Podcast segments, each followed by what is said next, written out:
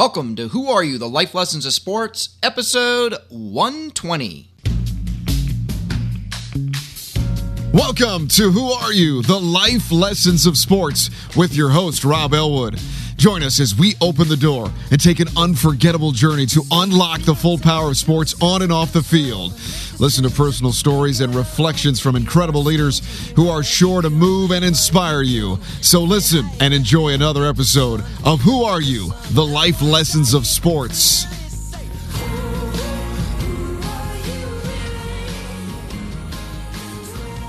I mean, I remember when I was 12 years old, my dad, you know, I had a bad track summer and my dad taught me, you know, plyometrics, and he went and got a book and he read plyometrics, and he created these, made these two little boxes and put them in the garage. He told me one time to go out there, and I went out there three days a week all winter long in Buffalo as a little 12 year old kid and did 100 foot contacts back and forth. That's not normal. Uh, that's not normal behavior. Uh, it's a bit obsessive compulsive behavior. So I think it's, you know, I think it's a lack, you know, I think is I was, I was fortunate enough to have people around me who I trusted that knew what they were doing so when you have people around you that you trust that you know that you know what they're doing, you listen. And you know if they tell you that something's going to make you better and you and you trust them, you're going to work really really hard. As a as an athlete or as a coach, I'd always you know I'd rather have somebody believe 100% in a 50% competent program than somebody believe 50% in a 100% competent program.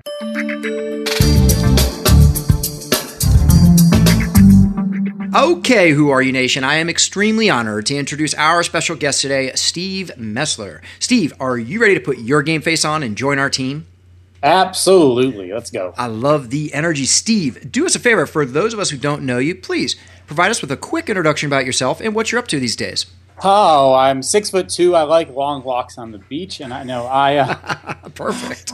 I am a three-time uh, American Olympian in the sport of bobsled. Uh, I was a four man Olympic uh, gold medalist in 2010 and world champion in 2009. And I'm also the co founder, president, and CEO of Classroom Champions, which connects Olympian and Paralympian athletes uh, with underserved schools around the US, Canada, and Costa Rica uh, over a year long time period uh, to, during, uh, to create a mentorship relationship to really help these kids understand what goal setting and perseverance is like and be able to go into deep dives on that. So we are seeing some really amazing things happen uh, and the impact that our athletes are able to have in our classrooms of our country. That's great. Well, I looking forward to learning more about your journey to become an Olympian, as well as then what you're doing right now. It sounds like a lot of fun and a great impact, as you mentioned. But before we get started here, Steve, I would love to get, if you don't mind sharing, an motivational or inspirational quote and how it's applied to you and your journey so far in life. Yeah, I think the one that comes to mind when I think about it, probably my favorite one, is "There's no limit to what a man can do." Or where he can go if he doesn't mind who gets the credit. Uh, and it quite that quote gets attributed to, to anonymous. It gets attributed to all kinds of different people, so I can never really attribute it to anyone specifically. Mm-hmm. Uh, and what that really means to me, and it was something that, in my, especially in my bobsled career, uh, where you're on a team. You know, at the end of the day, what's the goal? And as long as you're all on the same page with what the goal is, uh, then you know what the person, whether it be the driver on the bobsled team that quite often is more in the spotlight, or one of the push athletes, which is what I was, you know what? My gold medal looks exactly like his gold medal. So as long as we're all on the same page that we want to get this done, then we can accomplish it as long as we don't get in each other's way. Yeah. Hey, sounds so simple. yeah. but it you know what? It is, right? It's a simple concept, but boy, our egos get in the way. Do us a favor, Steve. It, it, not everybody is, is just born and says, you're going to be a bobsledder one day. Take us all the way back. 12 years old. What is family, school, and being an athlete like at that age? If you could paint that picture for us in as much detail as you can, we'd really appreciate it yeah, my my you know, of course you don't grow up being wanting to be a bobsledder, or very rarely, I should say, you grow up being, wanting to be a bobsledder.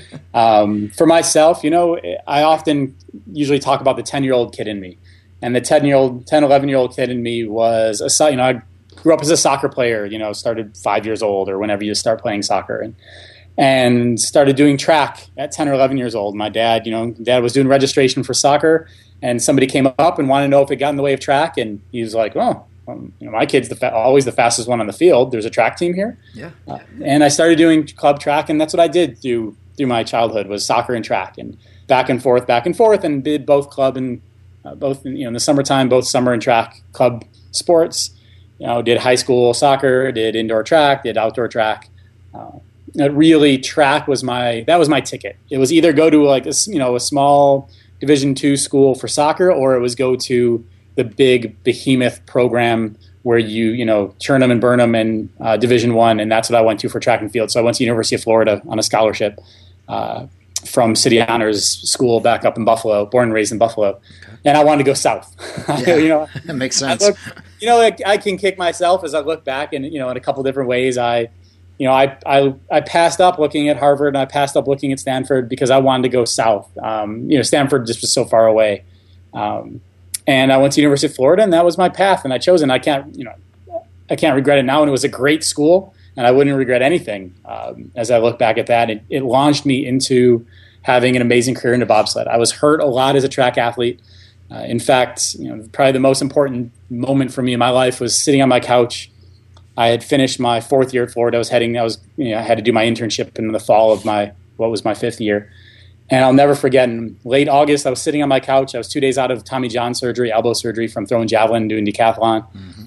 And as I sat on that couch with that sling on and so much pain, and you're in, you're on, you know, different painkillers, and so that may, that's maybe where my mind was able to, you know, capture bobsled was because of the good drugs they had me on.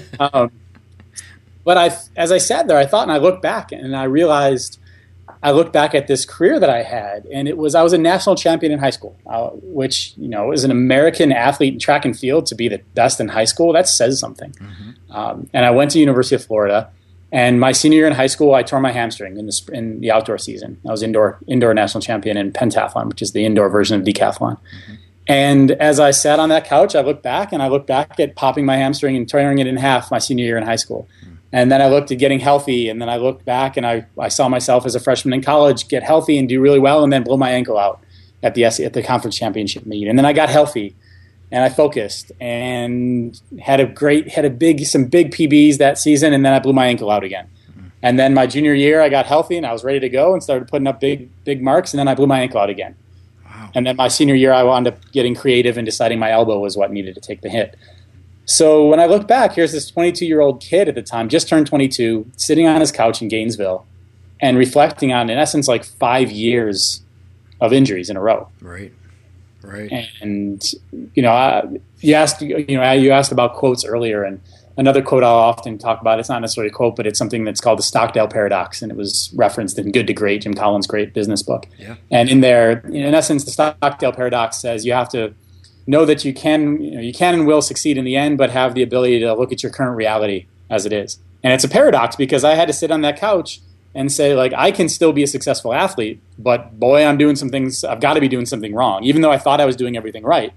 Uh, you know, if you think you're doing something right and you do it for five years in a row and you don't succeed, it's not the right thing for you. Yeah. Um, yeah. No. And that, you know, that led me to bobsled. I had a coach in the 90s, the guy that recruited me to Florida, Jerry Clayton, who eventually went to Auburn, who's now the head coach at Michigan. He had a guy in the 90s who went on a bobsled from track and field. This guy named Rob Olson was on the 98 Olympic team. And he always kind of compared us, and I just laughed it off. I was a Florida track athlete. What in the world did bobsled have to do with me, coach? Right. Uh, and next thing I knew, I was like, well, track doesn't seem to be for me. Let me try this thing. And my mom, of course, was like, "Get a job." That was her first response. Smart. I said, "I'm just gonna like I'm gonna try this just just one time. I'm gonna try this." And next thing I knew, a year and a half later, I was walking the opening ceremonies at Salt Lake City as a as an alternate on the team, uh, as a push athlete. And four years later, I was on USA One and favored to win a, win an Olympic medal, and we fell on our faces and got seventh place. Uh, and then finally, four years later, uh, in 2010 in Vancouver, I finally got to ascend to the top of the podium, and it was the first time in 62 years that anybody from our country did it. So, incredible when I look back at the power of sport and I look back at the life lessons of sport, I mean, I, I you know, I'm dumbfounded at the 22 year old kid in me who was who was too stupid to say I'm going to retire. Um, you know, who was too ignorant to say your body can't handle this. Obviously, you need to not do sports anymore. Uh, and you know, thank goodness for the for the ignorance of youth at that point. Because if I was 35 at the age I am now, there's I I would have been I would have listened to my body. Yeah, yeah.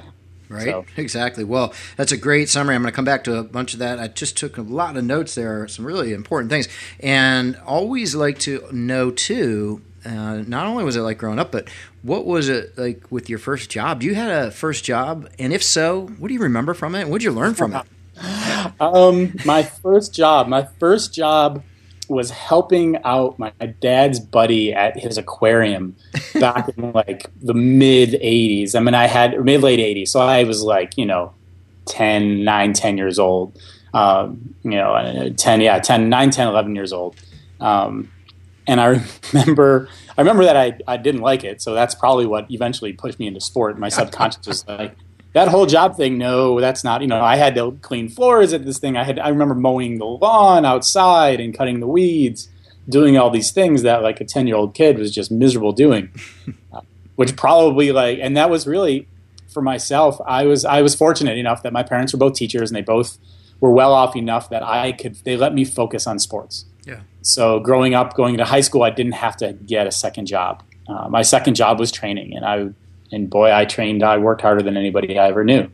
Uh, and you know, same thing through college. I didn't have a. I, I, had a job. You know, I worked at the YMCA. I managed the gym at the YMCA mm-hmm. um, in the summertime. A couple summers when I was still when I was still going to school there. Right. Um, yeah, that first job, I think I learned that I learned that that that I wanted to do big things in life, so I didn't have to clean the aquarium anymore. hey, they have big fish, though. I mean, you know, they, yeah, they had some nice fish. Listen, I've had a fish tank for half of my life, and I keep the industry and business buying fish because they, they do not like me. Some they just they decide to go off into another place. Steve, that's all I'll say.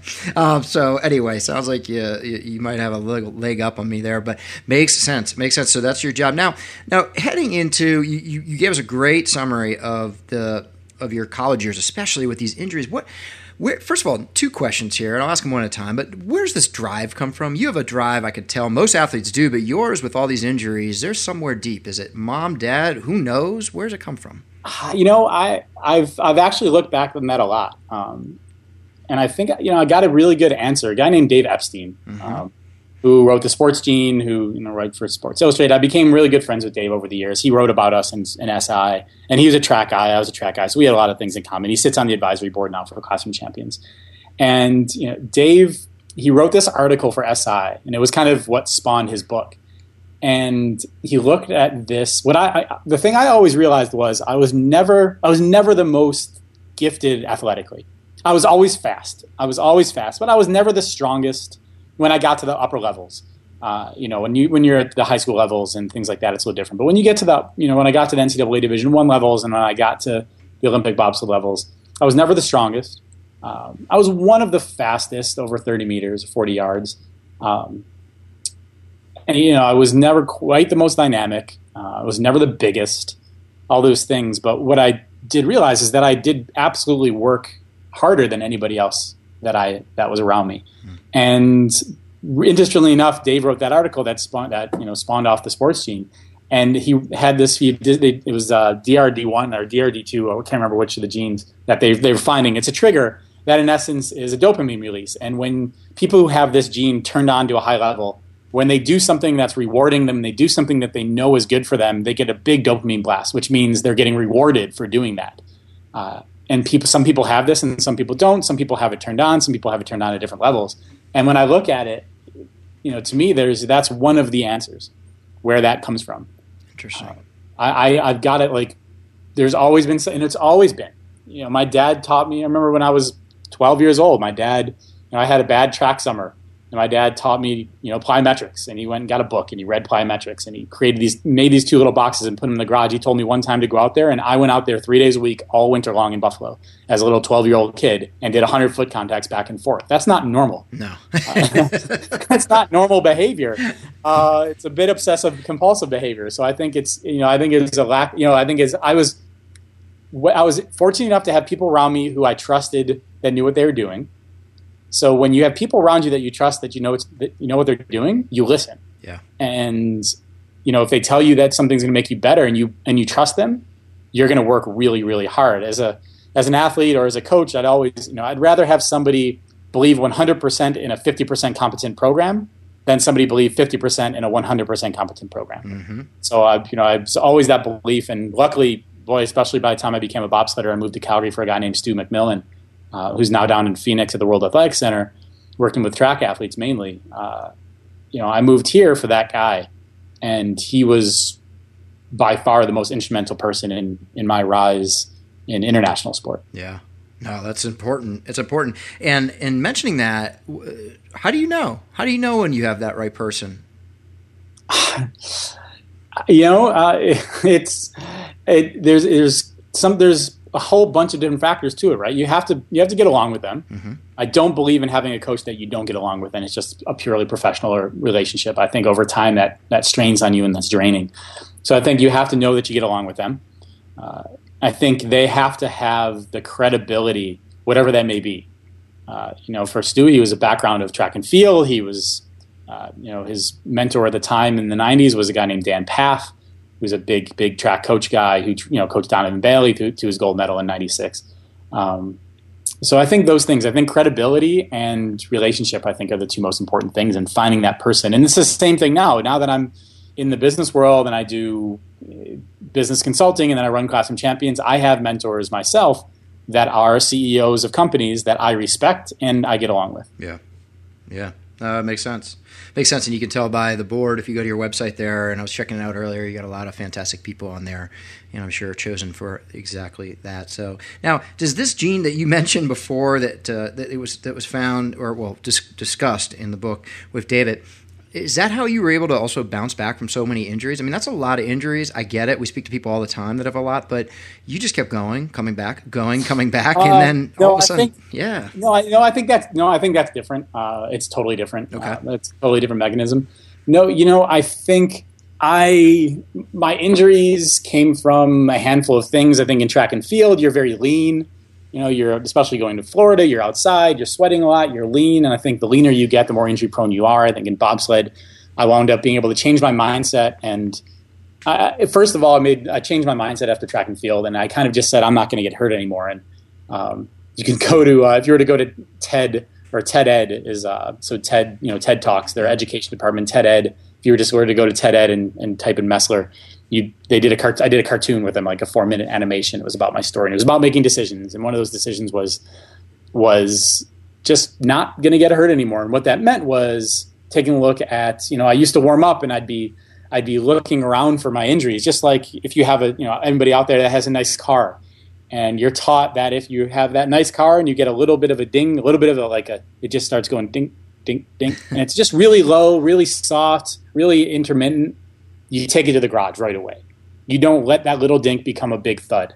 Um, and the same thing goes for athletes. But my problem was is I was looking for that dink all the time. I would be warming up, and instead of just warming up and focusing on warming up, I'd be fo- I'd be focusing on finding the dink. And you can always find a problem. Uh, so I just decided that I was going to stop doing that. And I can remember training and I still had that big old like RoboCop brace they put on you after you're starting to get your elbow starting to move after surgery, the big gray thing with the dial in the middle of the elbow. uh, and I was warming up just on the track by myself, and I remember feeling my hamstring tighten up into sprint. Whereas every other time, my I would go into the training room at that point, and I was like, well. Now is the time. And I remember taking another sprint and nothing happened. I walked back, did another sprint, nothing happened. Walked back, did another sprint, nothing happened. Went home and put some ice on it, and and from that moment on, I spent the next nine years in bobsled. I didn't miss one race. Uh, I didn't miss one World Championships. Didn't miss one Olympic Games. And I was, no one in bobsled knew that I had that past. Yeah. so you know, I talk to people all the time about you know you can change the situation you're in. You just have to understand the situation you're in. Yeah. No, that's a good point. Very good point. Now, so so bobsled. So you go from this collegiate career into to bobsled can you just walk us through? I mean, I get the fact that there was somebody before you with the coach that said, "Hey, you know, this looks good," and something inside you goes, "Okay, I'll trust this." But now what? I mean, I, it's hard for me to imagine, and just call me naive. To, I mean, where do you go? What do you do? What are you, what are you scared of? What are you excited about? I uh, my path was I emailed the U.S. Olympic Committee. I said, "I'm this big, I'm this strong, I'm this fast. Can I do this?" The next they forwarded that on to the federation, the bobsled federation. I got an email the next day from a guy named Greg Sand who said, "Yes, you need to put some weight on, but yes." so I took a year and trained and put weight on and got strong and got event invited out to the Olympic Training Training Center in San Diego and I was off to the races. And yeah, like I walked into the training center at San Diego and I was at the time like 203, 204. Uh, but it was new weight for me, so I still felt a lot. I still felt like the 185 pound track athlete that I, I used to be. Mm-hmm. And I walked in, and these guys were ginormous. Like they were six foot four, two hundred. You know, Todd Hayes was six four, two forty. You know, guys like Dave Owens were just ginormous people. Pavle Jovanovic from New Jersey, who wanted to be my teammate from 2002 all the way through 2008. you know, Pavle was like six foot six foot tall, six one, two thirty, could power clean 170 kilos, could squat any amount of weight that anybody could put on his back. Mm. Uh, and I remember thinking, this might I, this might have been a bad choice. like I could probably I should pro- and I literally thought that night I almost just turned around and packed my bags and was like, forget this. Obviously, I'm not ready. And then the next day, we went through testing and I did really well. I was top, one of the top three guys in the 30 meters. And I was one of the top few guys in the standing long jump. And my power production was really high.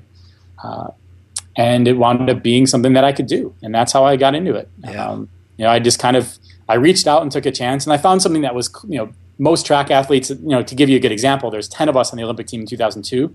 Four of us were former decathletes. Wow. So that's the kind of you know that's the kind of transition. So it was a normal, easy transition for me actually in retrospect. Yeah, no, definitely. And in those uh, th- those moments that that are you're going through, your training, you get you said what? How long before you actually get onto a bobsled? I was let's see, you know, I started training in September of 2001. Or sorry, I started training September of 2000. I went to my first camp in June of 2001 I was in Calgary at the Ice House in July of 2001, which is like a, a practice facility that's just the start, but it's indoors and it's ice. And then I was going down the hill in Park City on October 4th, 2001. Wow. So it happened pretty quick. yeah, it happens pretty quick. And uh, when you're a push athlete, you can you can rise up pretty quick. It's push athletes are like it's a horse, and there's a skill at the top top levels, but USA two, USA three, those USA four, those levels. Like if you're just a good athlete, you can adapt pretty quick. So it's a sport out there. If, you know, if football or track guys or, you know, guys or girls, volleyball players. Uh, you know, Elana Meyers is, used to be a softball player, and I mean, she's an amazing athlete, and she's a two-time Olympic medalist. That's amazing. Yeah. That's the sport for them. If you just can't quite get to the next level on your own. Yeah. What would you say, looking back at this point, one of the hardest things to learn, or the biggest differences uh, between track and then going on to a new sport? Well, yeah, I mean, the, the obvious the obvious one is you're a track athlete. You're on your you're on your own. True. You line up in the blocks. It's on you. You line up you know, you go to throw the discus, it's on you. You go to pole vault, it's it's on you. So bobsled, especially in a four man team, you have to learn to work together. You have to learn to uh, you have to learn to get along because you're spending five months in close quarters on tour together. You're rooming together. You're traveling. You're driving these big trucks together. You are your own pit crew most of the time. Um, so I think that was a big transition. Uh, I think again, understanding that kind of what that quote was earlier, where you can do anything you want as long as you don't care who gets the credit. I think that's a huge part of team sport, where there's people who do things behind the scenes that are extra work that maybe isn't on the field, but it's extra work that helps other guys rest who are sick or hurt.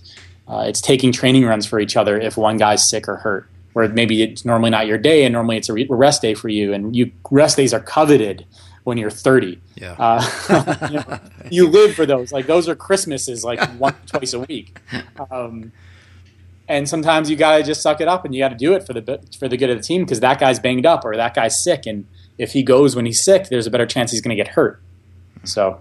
Yeah, I think that was the biggest transition was understanding the concept of team. Oh, definitely. Even though I came from a soccer background, but when you're operating in the high school level, it's a totally different thing when you're operating at the Olympic level. Oh, 100%. 100%. Well, that is fascinating for sure, especially going into that team atmosphere. So, the team, and, and a lot of people, I think they get it when they watch the Olympics. Now, bobsled, and correct me if I'm wrong, at least in the East Coast, it's something we see almost only in the Olympics, right? There's very rarely it's on TV or it's it's it's advertised as it's being yeah. on TV. So I'm sure we could find it somewhere. But we see it for the first time and it looks daunting. It looks scary. We've all most of us have seen cool runnings right? It's all of course right? You have to affiliate it with that because what else do yeah, we know about absolutely. it? absolutely. Hey so, look, that's the reason people know it sometimes half the time so. Exactly. What a great movie by the way. Side note um, but but we we don't really understand the sport and there there is this team. I mean you just mentioned something right right there. I mean you're your own pit crew. What does that mean? Just so for those out there listening. Well these sleds are these 210, 220 kilos, so 450, 500 pound uh, machines. And there's run and the runners, the blades in the bottom of the sled. So they they're heavy. So really, the you know Frank Brigley was our mechanic, and Frank was you know 60. To move the sled, you are the big guys. You're the ones that have to move this thing. So you're constantly moving this thing on and off trucks and around the dock, uh, and you know you're the ones who are who are working on your runners, uh, who are you know sharpening, which is the you know the bottom blades that run on the ice. Um, so you're having to do all that work on your own. So that that's it's a very blue collar sport. Definitely right. a, a massively blue collar sport. Right. Oh yeah, I can imagine. Well, so there you are. You're an alternate the first time around, I believe you mentioned. Yeah were we've had others on the show in the Olympics, and, and such a fascinating moment when you find out either you're on the team or you're an alternate or you're not on the team. Was it as dramatic as other people have said, uh, where you're waiting, waiting, and wondering, or did you know that you're going to be an alternate just based upon your experience well, level at that time? Well, mine was a bit of a different scenario where the guy I mentioned earlier, Pavle Jovanovic, had tested positive. Oh. And he was going through the appeals process, and his his positive was a supplement that was contaminated.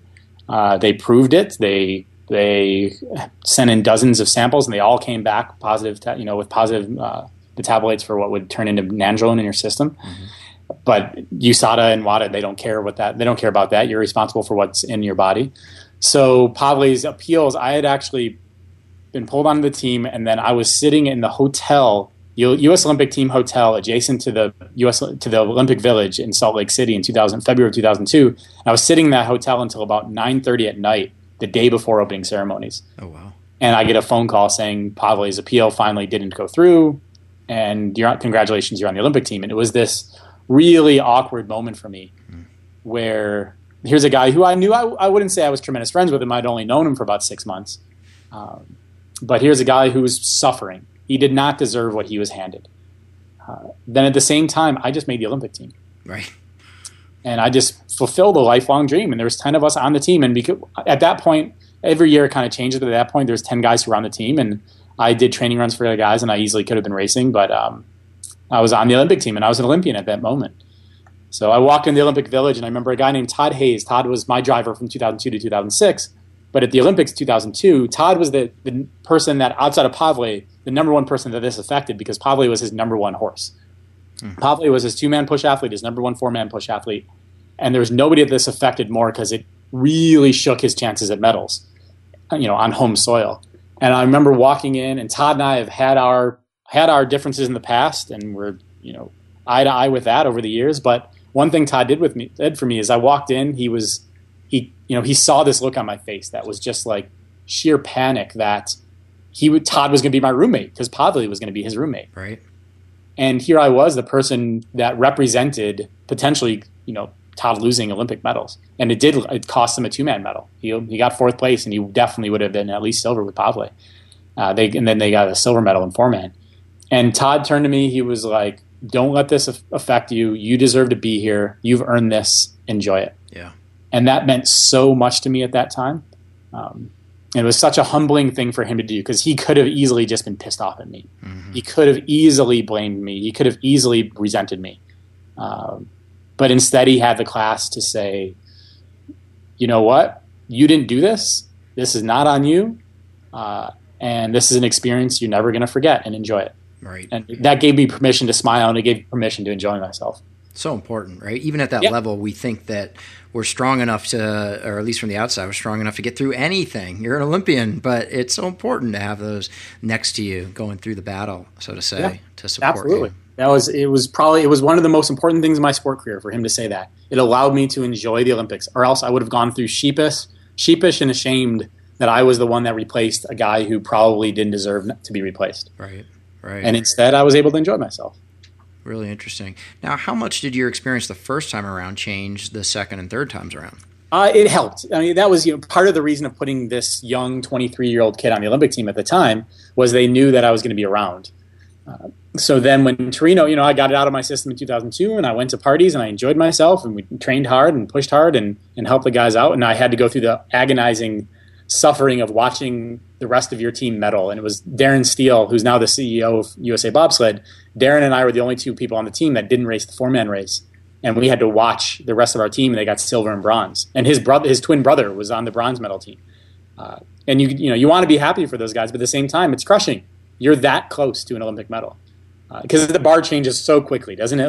like, yeah the bar the six a year before if somebody would have told me i was going to be an olympian i would have said that would have been my lifelong ambition i would have been so happy the minute you get the goal that you have the bar changes and all of a sudden now i was disappointed that i wasn't a medalist right. so to head into yeah it's the most messed up thing in the world hey it's human nature yeah, it's the worst trick evolution ever played on us right Right. Um, we'll chalk it up to the DRD one or two gene, whatever. Yeah, exactly. Yeah, David, David, David can explain all that. I was gonna say let's just blame Epstein and call it. exactly. Um, and you know, I think that uh, so that was a great lesson for me. So I was hungry, so it left me hungry for the next four and eight years, and it also just it let me experience it. So then when I got to Torino in 2006, I wasn't you know eyes wide open. I wasn't like jaw to the floor.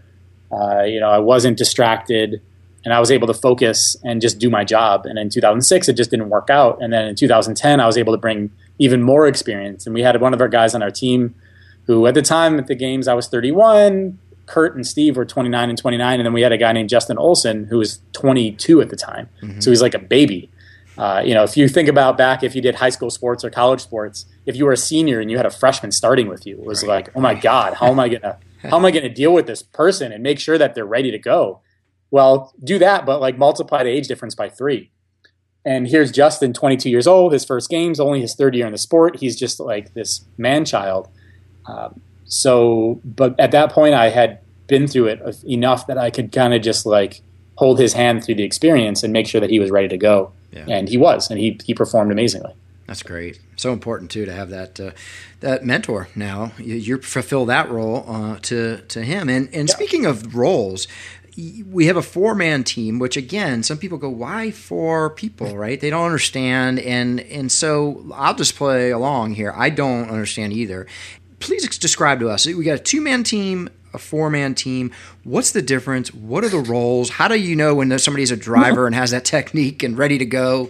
Yeah. Um, who's in the back? Does it really mean you're in the back? It's the difference between I think the simplest way to put it for people out there because what the what the intricacies of the differences are don't really matter. Okay. Um, you know, two man four four man is it's more complicated. There's more moving pieces. There's more guys. I mean, it's the difference of I, I'm trying to think of another sport that's relevant, uh, but there really isn't anything that would really equate to it. Um, but dr- going down a hill in a, in a two man compared to going down the hill in a four man is a totally different experience. Going down a hill in a two man is like a sports car.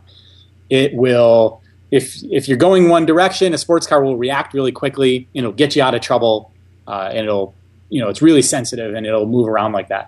Um, you- then in a four man, if you're in trouble, if you're going through a corner and you're in trouble, it's like a greyhound bus to try to get that thing out of trouble. Uh, it will just keep on because there's so much more mass moving in the wrong direction. So that's the difference. It's a sports car and it's a bus. Um, you know, the only difference may be that on a straightaway you have more weight in a four man, so you actually have a little more control in a four man on a straightaway because there's no G forces. But um, but that's really the difference. That's really the main difference is why they evolved two different aspects. I have zero idea. I'm happy they did. Yep. Um, you know, four man was always kind of the one that that's the traditional one when you see pictures of people doing it back in back when they invented it back in St. Moritz uh, in Switzerland back in the late 1800s. You see people, four or five guys in there, and they're bobbing up and down to get themselves going and through the speed and through the corners. Um, and that's where it kind of evolved from. Yeah. Again, now why they switched down to two man and, and, and split and had a you know hybrid, your guess is as good as mine. Yep. Yeah. Well, that's a great point you just mentioned. Bobsled. Where go a little further on that, please. What does that mean? Where did that name come from? you know, there's people talk about it all the time. There's tons of different theories on it. Uh, the one that I like, the urban legend that I like the most, is the is the fact that you would to get it going instead of pushing it, they would sit in it and then they would they would bob it back and forth. And then as they went through corners, they would as they went through, you could actually, you know, how if you're you're you know if you're sitting in something and you can kind of like bob it up, if you bob yourself up and down, you can kind of like shoot your hips and kind of help try to move it along and get some more speed Yeah. um, you know, if you're sitting in your desk chair, that's the way that you would get it to go to move. If anybody's sitting at the desk chairs right now, that's the best way I can do it. As I'm sitting at mine doing this right now, as if you could see me. Right. Um, so that's where it came from. Is you're sitting in a sled and you're bobbing it to get some speed. Yeah. Uh, so yeah, that's where the I love the, it. I'll go with that one. It sounds Yeah, like a good one to me. now, now the the can you tell? So we look at the event. It starts with the running. How long is that run, by the way, before you have to jump in?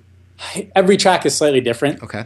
Every track's a little bit shorter and steeper, and a little bit or a little bit longer and flatter. So anywhere from 30 to 40 meters, give or take. So 30, 30 yards, 30 to 40 yards, give or take. Yeah, that's, So that's not very long. You don't have very much time to, to get it up to speed before you before you're going fast enough where you have to get in. And then the role at that point does it change once you get in? Is it the the back three guys are are they doing anything? I hate to say it that way. We're airbags. You're No, airbags. we, uh, at the most basic levels, like if you were to go out and we went to Park City and we took a passenger ride, the driver does all the driver does all the work. You would just be along for the ride. Okay. At the top levels, uh, yes, our job is to move with the sled, flow with the sled. Think about it. If you're driving a car, if you're sitting in the passenger seat and you're driving 50 miles an hour, and somebody turns the steering wheel really hard to the left, where are you going to go? You're going to slam into the right wall, the right door. Well, if that happens on the ice and you don't know where you are with your head down, if you don't know the timing of the track and the cadence of the track and when curves are coming, and all of a sudden the sled going 80 miles an hour turns to the left and you go flying into the right side of the sled, well, you're on ice, so you're going to skid and you're not on tires on asphalt with traction. So you're going to skid the sled and it's just like a hockey skate. Anytime you, you know, to slow a hockey skate down, you turn the skates, right? That's what a hockey stop is. It's simply turning the blades to cut into the ice. Bobsled's the same thing. Anytime the blades turn and cut into the ice, you're going to slow yourself down. Yeah. So your job is to move with it, move it with it like that. Uh, at the same time, we would tracks like Whistler that were very dangerous. There would be certain parts where we would actually shift our weight and shift our shift, try to shift the frame of the sled a little bit to help the sled on and help the sled off. But those are the upper levels of performance that that's actually happening. Yeah. Um, yeah. So otherwise, in at, you know at, at the basic levels, your job is to accelerate that sled because it's the only time you get to affect the sled. The rest of the time, gravity does the work. Yeah. So the only time you have is to push that sled as hard as you can, accelerate it, get in, and hope that your acceleration, your velocity is going to carry you through, and the driver can can slow the sled down the least. And when you cross the finish line, can you tell if it's been a good race before you look up? A good run? Uh, yeah, you can. Yes and no. You can tell. You can, but sometimes sometimes you're wrong. Uh, you you know if it's been a bad run. Yes. Yes. You're, you're certain if it's been a bad run, uh, and you know and that's when the brakes are getting pulled and all that. But you know the Olympic track, Holke had that. Steve Holcomb and his nickname was Holke. Uh, Holke had that thing dialed in, and we knew that track well enough that you can feel every single. Your first time down a bobsled track. If anybody out there has been down a bobsled, it is insane. It's like your first time skydiving. You can't take it all in. It's like just sensory overload, Mm. And it just feels obnoxiously like fast and hard, and the g forces are blowing the oxygen out of your body, out of your lungs, um, and it's painful. Well, just like anything, the more and more you do it, the, the, the easier it gets, the more you understand it, and by the time you get to that level, you can feel every single bump. I can tell you which walls we hit. I can tell you how hard we hit them. I can tell you that we took a skid going here or there. Um, so you can really start to perceive it at that point. Now, we hear this word a lot in sports. How does this pertain to you? Visualization. I've heard in speed sports, so important. Did you do a lot of visualization, you and the team, of the tracks? Absolutely. Your visualization in bobsled's quite often on your own. Um, as a driver, I mean, I drove for a couple of years. As a driver, you that's all you do is visualization because you can only take two runs a day in bobsled. Really, that's all your body can handle. That's all your brakeman can handle. And maybe if you're training on your home track, you'll take three or four when you're testing. But otherwise, you have two. So, in order to go down that track twice, you've probably been down it a hundred times in your head for every one time you go down it because it's all because you can't react. That's the thing. It's it's you're moving so when you're moving at 95 miles an hour at the Whistler you know Olympic track, you're not reacting. You're just re- you're going through a rehearsal. And if you have to react, you're in a lot of trouble. Yeah. So at 95 miles an hour, the body's not going to be able to react through your hand, through your eyes, through your hands, through the runners, through the ropes to the runners to actually turn the sled in time to get yourself out of trouble. So you're just working on rehearsal. So and as a push athlete, the same thing. You have five seconds. Mm-hmm. Five seconds. That's it. Like I trained for 20 years of my life, really from 11 years old until I was 31 to win my gold medal, and it came down to we had push times in the 4.7 seconds. So in essence, it came down to less than 20 seconds of pushing won me my Olympic gold medal. So the amount of error that you have there is pretty much down to nothing. It's incredible. I know. It's, I know. It's a, it's a funny, and at the same time, it's the most ridiculous thing in the world. I, I ran for five seconds and sat for a minute, and I was the best in the world at it. and because of that, I've met presidents, and I've flown in F-16s, and I've thrown out first pitches, and and all these things. But it's really the that's what really intrigued me about your show is, in essence, it had nothing to do. The fact that I did all those things has nothing to do with the fact that I could run for five seconds, sit down for a minute, and be the best in the world at it. right. The fact of the matter is, it's what takes you to get there is what people appreciate. Yeah. So that's the both the hilarious and amazing thing about sport. And it's the same thing. The guys were watching on the whole, you know, when like three billion people are going to watch the World Cup this year Crazy. to do what? Watch a bunch of guys run around a field and kick something.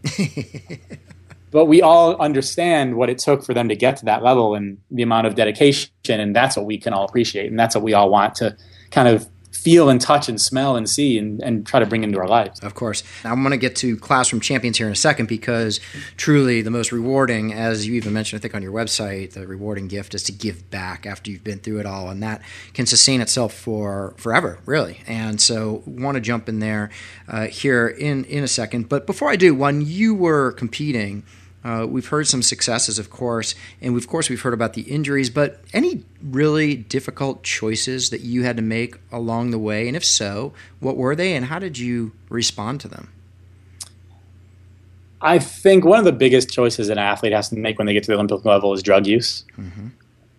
I think that's one of the biggest things. Remember, there was a there was a place that I'd go here for. We used to get IVs after training when IVs used to be legal uh, and we'd go and we get vitamins and and hydration, uh, things that we couldn't possibly digest as easily as we needed them in our bodies. And people don't take drugs because somebody walks up to them and says, "Hey, do you want to take growth hormone? Here you go." That doesn't happen. What happens is the scenario that I got put in, which is which is a young doctor in his you know early 40s, late 30s, comes in and and you know was casually saying that he you know very legally know, just had given the last patient growth hormone and that he takes it himself and he has a conversation around it. And all that person, because everybody wants to be somebody's guy. Mm-hmm.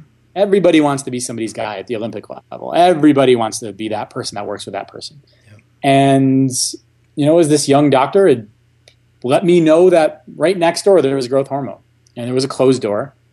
Uh, that's how it happens because how it happens is either you go, oh, that's great. Hope it works for you. And then you just like change the television channel and you, you stop the conversation. Or you go, or you make the other decision, which is you start to ask questions.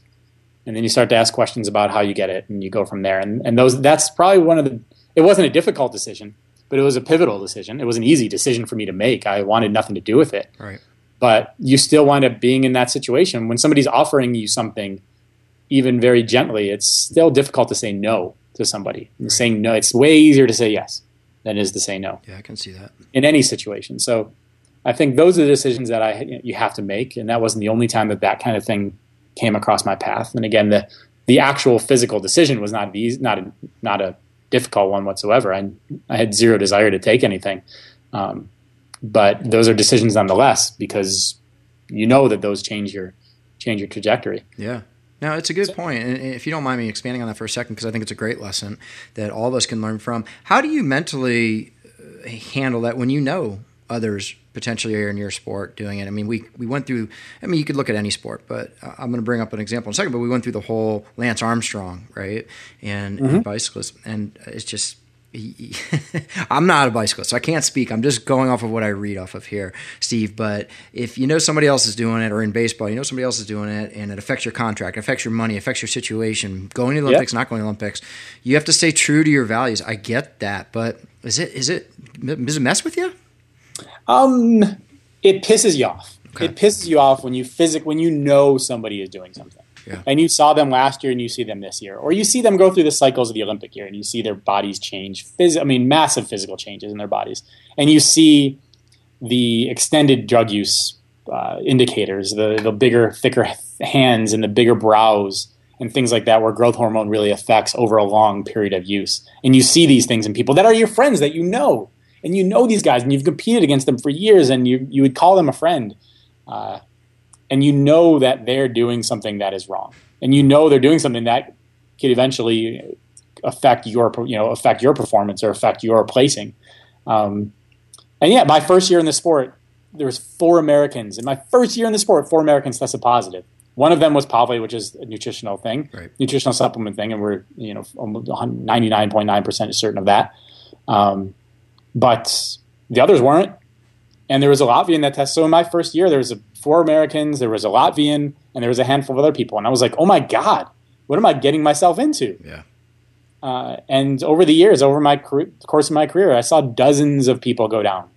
Dozens. I saw I saw a Brit going through over Swiss customs, getting pulled over through Swiss customs, and being found with a massive amount of drugs on him. Oh wow! Uh, and somebody who never tested positive, you never would have guessed it. You would not have guessed it for that person. Yeah. So uh, yeah, the cycling thing is a whole different story as well. But those sports that like bobsled, if you bobsled where drug use is like super useful, like if you're stronger, you're a better bobsledder. Mm-hmm. Cycling, if you have a, if you can, you know, if you have a higher hematocrit count, or higher, yeah, higher or lower, higher, I think is better for them. Whatever it is, a right. better hematocrit count, you you're a better cyclist. Yeah. So it's those drugs that are the and or kind of things. In baseball, yes, you know, drugs will make you better, but it's still such a skill, right? Yeah. Still such a skill where it, it won't necessarily make you go from you know 50th to first right. on, on, a, on a list. But in sports like bobsled and cycling, it, it will. Yeah.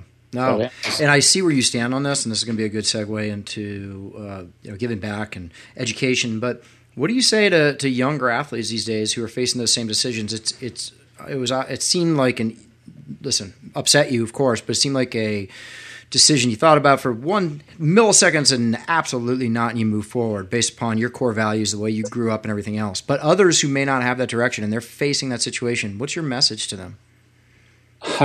uh, it's a tough one. I know. Um, I don't know their scenario. You know, I don't know their situation. Yeah. I don't know their scenario. I, I, I stopped judging people for doing things a long time ago. Yeah, yeah. Because uh, when you have friends who who are doing things, do you not consider them a friend anymore if they tested positive? What does that have to do with your friendship? Right. Um, you know, there are people that yes, you shouldn't keep in your circle uh, within the athletic world. So, I think do what's best for you. Um, you know, do the thing, do the do what's right, and do what's best for you. Yeah. No, that's good advice. I, I, 99 again. Nine, I've, I, I generally don't speak in absolute. So 99.9% of the time, uh, choosing not to do performance enhancing drugs is going to be your what's best for you. Yeah. Um, and and that's the and that's the way it is. Um, but again, again, you, you don't know somebody's scenario, you don't know somebody's situation. Um, but if you do it, you got to. That's the thing that bothers me the most. I think is when people do it, and and they they refuse to admit it, or they refuse to. I mean, Marion Jones is an ex- excellent example of that. At the very least, at the very least, even though Lance was caught red-handed, he still owned up to it. Yeah. Marion was caught red-handed, and she still didn't. She went on Oprah, and she still didn't own up to it. She still blamed other people. Yeah. For it. Uh, and, and you know, I think those are the things that when you look at people, uh, everybody gets to make mistakes. Everybody. I mean, I tell my team. Uh, we, we, would talk about it with my bobsled team. I tell the team. I tell our team for Classroom Champions. Every, you get to make a mistake. What you don't get to do is make it twice. Yep. Make the same mistake twice. Yep. That's it. So that's where I that's where I'm fully people talk. We talk these conversations all the time around. Do you think that it should be a lifetime ban for for the first time offenders in doping? And I think absolutely not. You get to make a mistake. Um, I think your second one should absolutely be a lifetime ban, mm-hmm. without question, without fail. No negotiating with USADA, no negotiating with WADA. You do it twice, you're done. Yeah, yeah. So. I respect that. I respect your answer as well, and I think it's. Uh, very honorable what you just said in terms of you don't know everybody's situation. So thank you for for that. Now transitioning into classroom champions, where was this concept born, and how has it evolved? Uh, tell us more about it. Yeah, the classroom champions came from my sister and I. Uh, my sister Lee, at the time, she was getting her PhD in education and social policy. She now has it. As a proud big brother that I am. but classroom champions came from in August of 2009, heading into what was what was going to be my last Olympic year. I knew it was my third Olympics. I knew I was retiring after that.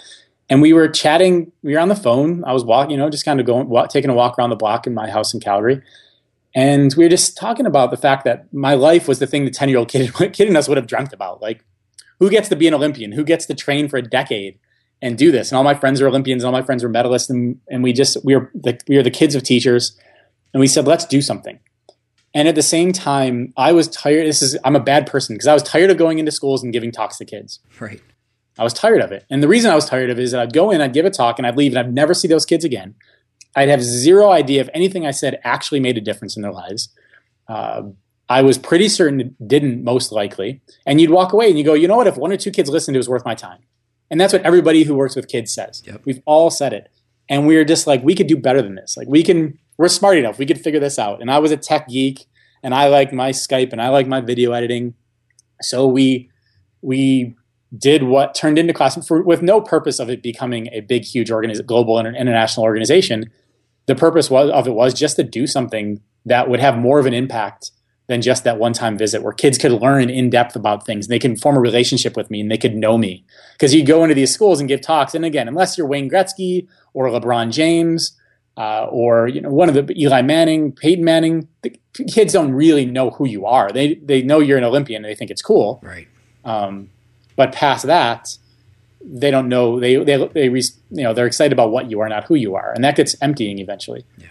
So what Classroom Champions has turned into is this international organization with Olympians and Paralympians donating their time over the course of a school year to send in video lessons every month on subjects like goal setting and perseverance and and community service. And we're looking at kids and we're seeing these, we're measuring kids and we're seeing these absolute massive changes in them. They're, our kids are twice as likely to, to set goals and, and follow their goals than your average kid is across the US.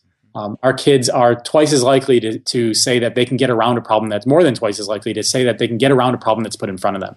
Uh, they're learning that things don't happen really quick. They're learning that the athletes are teaching them over the whole relationship of the year that that it takes a long time to become successful, and that's what all of our classroom champions kids. We work with kids from kindergarten to eighth grade in uh, underserved and high need schools around the U.S., Canada, and Costa Rica. Um, and these kids will tell you they're Olympians are their friends because they hear from them on a monthly basis, and then they get to send stuff back.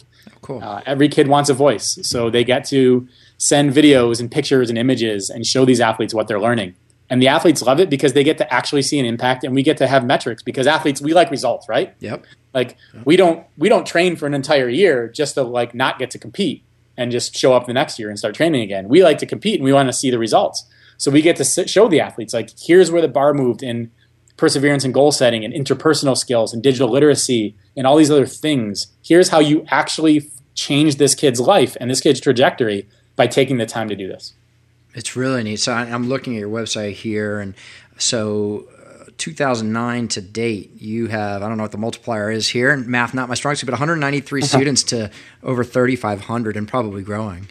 Uh, that's that's tremendous. How how do you scale this in a way where the kids continue to learn at that same pace and with that same type of content? Is it is it as simple as well? It's video, and that makes sense, or you have to have the right people. Well, you have to have the right people. Um, you have to understand that you can't scale relationship. Yeah. Yeah. So you can't scale relationship. So we're very sensitive to making sure that our athletes are paired with no more than 10 classrooms. So kids aren't stupid. Kids know if something is made for tens of thousands of kids or if it's made for them. So we want to find we want to find that balance that is, you know, one athlete uh, is matched with 10 classrooms. So if, you know, max 2 or 300 kids and that's it. So those kids feel like, and the athlete will say the teacher's name. You know, when you're that age, when you're 10 years old, your entire world revolves around Mr. Little's class. Little's class to the cafeteria, Mr. Little's class to the auditorium. So when an Olympian or Paralympian opens the school year, welcomes you to school, and then says, I want to give a special shout out to Mr. Little's class and Miss Pereira's class and Miss Williams' class. And all of a sudden, wow, this is real. Yeah. This person, this person knows our teachers. Oh my God. Um, and then eventually that person knows knows who they are, knows who those kids are. So yeah. Yeah. And that's so what we've been how we've been scaling up is more and more athletes are interested in doing it. Next year, between the U.S. and Canada, we're going to have 20 athletes. Um, we'll have 11 Americans and at least 11 Americans, at least nine Canadians uh, participating.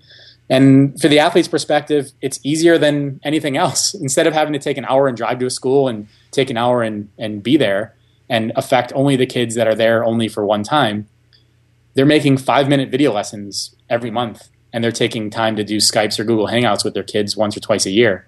Uh, so they're getting in way more impact, way more scalable impact. All their videos are shared online. So whether you're meeting our 50% free and reduced price lunch and the teacher applies to be part of the program and we give you technology, we we donate iPads and other tablets to the to their schools.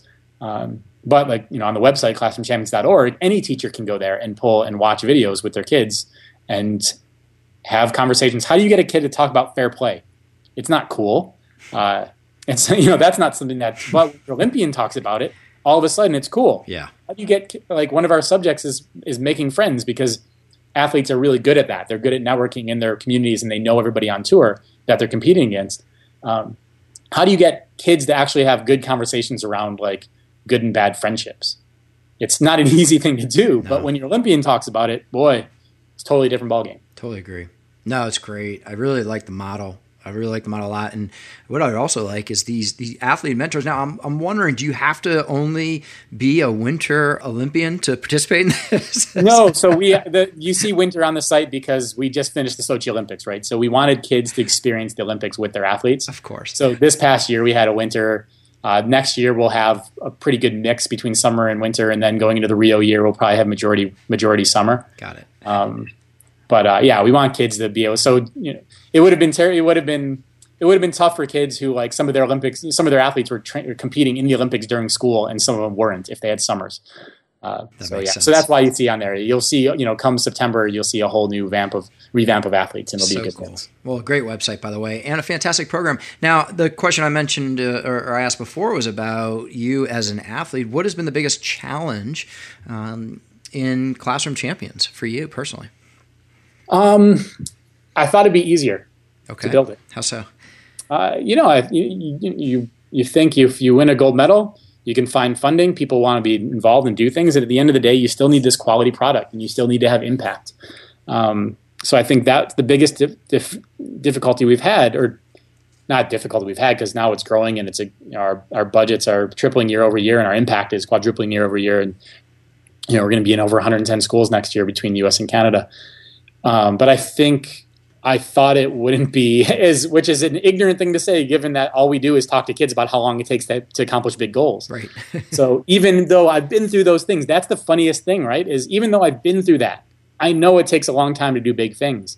I still thought it was going to be a quicker process. right. Um, but in that, uh, in that challenge has come a much better organization.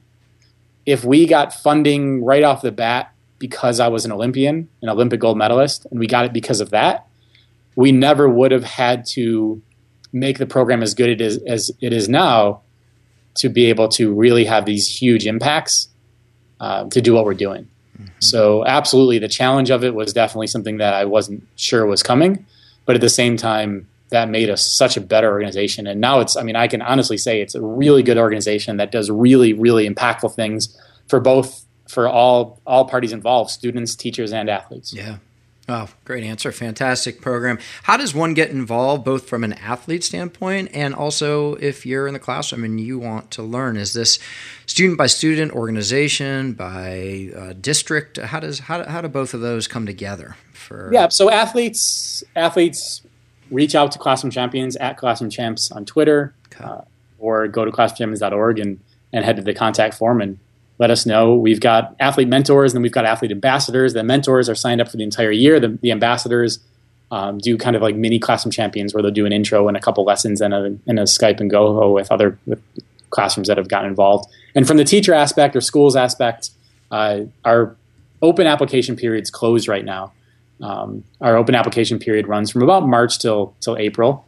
Uh, so teachers apply and they have to go through a couple rounds and then they get selected. Um, and then we have a lot of sponsors who say, "I really want to support the program. I would like to bring a program to the Denver area."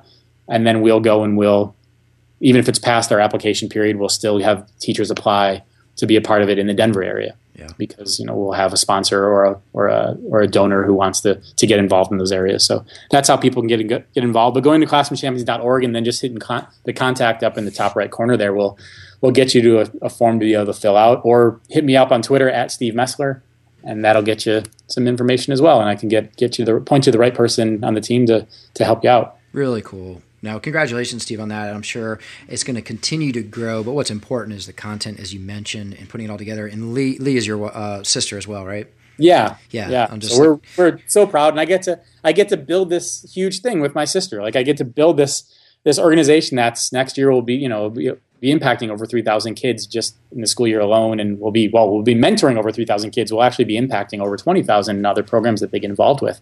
Uh, and you know, Lee and I couldn't be prouder of what of what it's turned into, and it's honestly become something that I'm just as proud of Classroom Champions as I am of the gold medal, if not more so of Classroom Champions at this point than I am of that gold medal. Well, you fit the show so well with that message. And again, uh, athletes who come on here and speak about their stories, and you fit this perfectly, Steve. It's it's the sport athletes in general, bigger. It's you know the the sport is bigger than itself, and for you to take that and harness it and turn it into classroom champions, I think is amazing. So good for you. We wish you the best of success and luck as you continue with that. So thank you for sharing all that information. Thanks so much, and thanks for uh, thanks for letting me talk about it. I oh, talk about it please, no, love it. it Absolutely love it. Would want to hear more. So, a couple more questions here. We go into what we call our overtime session, where we get to know you a little bit better behind the scenes, if that's okay, and like to have some fun as well. The first question I like to ask is Do you have a healthy habit, one that you do either on a daily or weekly basis, that uh, it just means a lot to you personally?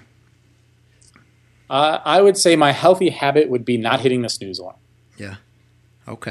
it's a it's a that's little a, thing. Not it's easy. A little thing that it's the little thing that's not easy. But I, I had the I had that intention when I was an athlete, um, and you know my theory always always was that if training started at nine, I need to be up at seven a.m. I need to go to bed at eleven p.m. If I went to bed at eleven p.m. and my alarm was set for seven, I needed eight hours of sleep and I needed two hours to wake my body up. I very specifically set my alarm for seven a.m. Uh, I would say that if you hit if you do all those things and then at 7 a.m. you hit the snooze for five minutes and then five minutes again, you're setting them, setting yourself up to make poor choices the rest of the day. Interesting. So by not hitting the snooze button, you are you're setting yourself, you're priming yourself. Just like we learned from Facebook this week that you can positive and negative comments will cause more positive or negative comments later in the day or later in our our, our Facebook posts. Hmm. Um, at the same time, it's the same thing when it comes to those things. So making so I think the healthiest thing I do for both a mental aspect and a physical aspect is I try to make a decision at the beginning. The first decision I make is one that is an intentional decision. So uh, so good. It, it's not probably not the right not the answer you were looking for, or no, not the answer expecting, but that's my uh, that's probably the habit that I try to stick to the most. Absolutely. And it's a tough one. Yeah, it is a tough one. I could definitely attest to that, but I think it's great. And we hear a lot of people setting their day straight with positivity. And it's the first thing you do is uh, react to the alarm clock. So I think that's great, actually. No, really, really well said. So, how, what if I would ask this question, what do you know now that you wish you knew then? And that can be in any period of your life. big question. Yeah, I know. I would, I you know, I would say I wish I knew how long things took, but apparently I can't even listen to my own advice. um, what do I know now that I wish I would have known then? I look back at my track career and I wish it wasn't such a failure. Um, and I wish I would have had a better mindset of how to deal with my injuries or how to stop the injuries from happening. Um, and I think the mindset I had as a bobsledder was a much tougher mindset but also a much more reasonable mindset. Mm. So I think I, if I were to listen to my story when I was a college athlete, I would have thought I was full of it. Mm. if I were to listen to the fact that I changed my mindset and it caused me not to be hurt for nine years in a row, I would, thought, would have completely thought I was full of it. So I think if I would have understood the power that the mind can have in performance for sport, that would have helped me out a lot earlier in my career. Oh, that's a good answer. Well, I appreciate being so candid as well. Very, very helpful. So I just handed you a baseball bat, put you in a Major League Baseball uniform. What's the walk up song playing over the loudspeaker as you approach the plate to get you into that proper mindset as we were just speaking about? Oh, man. Um, my favorite question. Ah, that is an awesome question. We went through this exercise a while ago. They asked us at, at a World Cup race, they asked us to, uh, um, they asked us to like pick a pick a song that we would like enter in. At the time, we had this big lightning bolt on our sled. Nice. So we, um, I let's see, what would be my theme song as I up there? Um, oh man, it's hard. Like I feel like that's a question you should have prepped me with. I know, I know. It's a tricky one. It's a. I can't pull that kind of thing out of my. it's a hard one. Something on the workout tape, maybe. Ah, uh, yeah. I'm trying to think of what. Um, and I've got like the I've got like the big pump up songs, but that's not necessarily what I would necessarily what I would play on that. Right. Day. Right. Um, and we could we can come back to this because your mind will subconsciously think about this. There you go. There you yeah, go. Let's it pass, always will. pass. Pass. the, pass. Oh, you're passing. I like that. I like that. First time on the show, we're passing. I like this. So much easier. Favorite sports movie. Favorite sports movie. Um, Field of Dreams. Yeah, it's a great one. It's it's a cliche answer, but it, it is what it is. It is what it is. It's a great one. Field of Dreams, one of my favorites as well. So I have to admit, how about a book that you have read recently, or one that's just in your back pocket to say you got to read this one? Um, The Art of Racing in the Rain. Dogs. Yeah, yeah, So that's the one about the whole through the, through the through the lens of a dog. Um, yeah, it's a great book. Very good book. Great, great recommendation. All right, so to lighten things up, to get back to the the musical question there, how, how do you travel with a bobsled? Uh, with a really big backpack, strong straps on the backpack. I love it. You put it in a big you put it in a big crate and you shove a whole bunch of runners and tools and your gear in it, and that big crate gets shipped overseas, and you show up, and you go to customs and you pull it out, and it's a terrible process, and you throw in the truck, and then you drive around Europe in a big moving truck with a two man, four man bobsled next to each other. It is a horrible experience. do you ever have somebody when you're checking it in look at you, go, what, what, what is this? Well, no, I mean that thing chips on its own. Like you don't even touch it; it just like goes on its own. Um, It's great. Yeah. I love it. Now you mentioned you've thrown out a first pitch before. Uh, what was that like? Experience like? And did you throw a strike? let's see. Um, I've thrown out a few. I threw threw one out at University of Florida, my alma mater. okay. I think I threw that one in the dirt. um, I threw one out in Buffalo. I Yeah. threw that one. Buffalo Bison's a AAA team. Yep. Home, my hometown. That one was right down the gut. Nice. Uh, and then threw one out at the four of us actually threw it out on July on Independence Day game at Cleveland in Cleveland in 2010. oh, cool. Yeah, so all four of us were across. I got to actually throw to oh Matt, what's his name? Last name Matt. I'm sorry, buddy, I can't remember the last name. That's all right. Uh, he's a Gator. He's a Gator that plays for Cleveland. So the four of us stood across across in a row and and got to throw it in. So at that point, it was nice because you weren't being judged at that point Right. Right. for, uh, for anything because there was no like just catcher by yourself. So yeah, Not easy to get out there and throw the first pitch. I know that. So, well, that's good. Now we're coming back to the song here, uh, Steve. I'm not going to let you pass for too long. all right. Well, I'm gonna go with. I think I'm gonna go with uh, Muse. You feel familiar with the band Muse? Yeah. they did this song for um, they did this song for the London Olympics, um, but it was the one before that. And I'm trying to let's see. You ready for it? I'm ready. Ready? Oh, nice. Actually, that's it's the other one that I was. This one right here. So name your team. It's the resistant. It's uprising. Yeah. Cool. Yeah, and it's the um, you know we will not be defeated one. Yep. That was the one that I played a lot in, in 2010 in that year. So that would be the one that I would walk out to. It's kind of like I kind of feel like I want to have it playing in the background when I'm talking. Of course, you should. Just leave it on for the rest of the show. Just Yeah, I like it. rock with it like that. I can feel a little head bob there. Yeah. Yeah, I just have it like going like that, and just every now and then when there's nothing to say, you can kind of just like jack Just it turn up. it up. Yeah, exactly. I love it. Yeah, no, Muse, I love those guys. Their their London song was amazing too. The Yeah. one that the IOC used too. So Good, good stuff. All right, I knew you could come up with a good one there. Well, now you have a favorite charity. I know you're running Classroom Champions, but a favorite charity or foundation, one that you'd like to acknowledge on the show? Uh, Ronald McDonald House is, is my is my favorite charity that I get to work with, and I get to work with them a lot up here in Calgary. Um, they do amazing stuff. Um, so I think you know I've had the opportunity to work with Make a Wish, and I've had the work, opportunity to to work with a whole you know handful of others. But Ronald McDonald House is one that's been really uh, one of my favorite ones. When you go in there, and it- what's really so interesting when you step back and go and walk into a place like Ronald McDonald House or Children's Hospital, and you see these kids who are going through something that no kid deserves to go through. Uh, you know, born with cancer, born with other issues, and born with other things happening. But for them, that's just normal life. Yeah. So just like my life had become normal at the upper echelons of sport, and I didn't even think twice about it, and it was just normal. Our bodies adjust and humans adjust the same exact way. And here's this like four year old kid who's lived his whole life in and out of hospitals, and he's not he's not pissed about it. He's not sad about it. He's not depressed about it. He just goes in the hospital, he gets stuff done, comes back to the house, plays video games, does whatever he can, um, eats, and he's in pain, and that's just life. Um, and it's unfair that they have to adjust the life that way, but that's a really uh, amazing charity. I think that does really great things to support the families that have to deal with that because that's that's really where when you go into those places, the kid it's normal for them, right? But it's the moms and it's the dads that are just devastated to have to watch their kid go through this. So can only imagine. Yeah. Thank you for for sharing that. Well, two last questions here. First of all, how can we connect with you and learn more about what you're doing, and especially with Classroom Champions?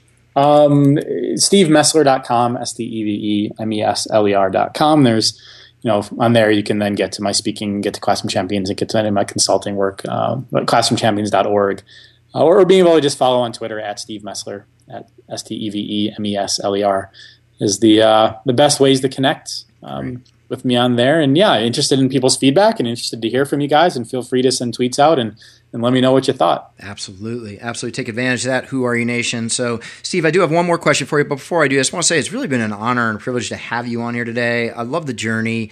Uh, we've heard a lot about successes and challenges, and uh, it's just so important, I think, what you've been through and the story of changing a sport to a sport that none of us really know that much about. For you to come on here and be so honest about the transition and how your track career went is so, so important. So, I really, really want to thank you for coming on. And I also want to welcome you to the team. Everybody here who comes on Who Are You Sports uh, is welcome to Who Are You Nation, and we really appreciate it. So, once again, you are on another team, my friend. This one does not go away. awesome. well, thank you. I've been looking for a new team, so that's yeah, good. there you go. We're here. Bills and Sabres, those teams are not getting it done for me lately, so I could use a new good team. So. the Bills. Yeah, it's a yeah, we, no comment on that one. They'll get it. They're, they're doing it this year. This is the year. This is the year. Yeah, the, the, I'll, I'll, I'm there. I'm there with you. I love those organizations. They're gonna. We're gonna get it done this year. It's happening. Been saying that about my beloved Redskins for two decades, but yeah. uh, don't think that's. Uh, I'll stick with Buffalo. How, how's that? I'll share with you there. You so, can like Buffalo. Of course, you gotta like Buffalo. It snows there. What 300 days a week a year? 382 days a year. I gotta love it. 382 days a year. Yeah, there's actually there's extra days in Buffalo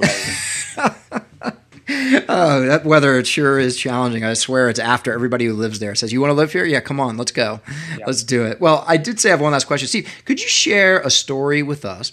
One that is, I would say it's a story you would share no matter what. But if no one asks you, no one would hear it. It's just one of those stories. You're a humble guy, uh, but it could be anything. It could be an exciting moment. It could be about receiving the gold medal. It could be just about an experience you had with a child in your program. Really, anything. Um, one thing to let us in a little bit more into your life, one of those special stories. What would that be?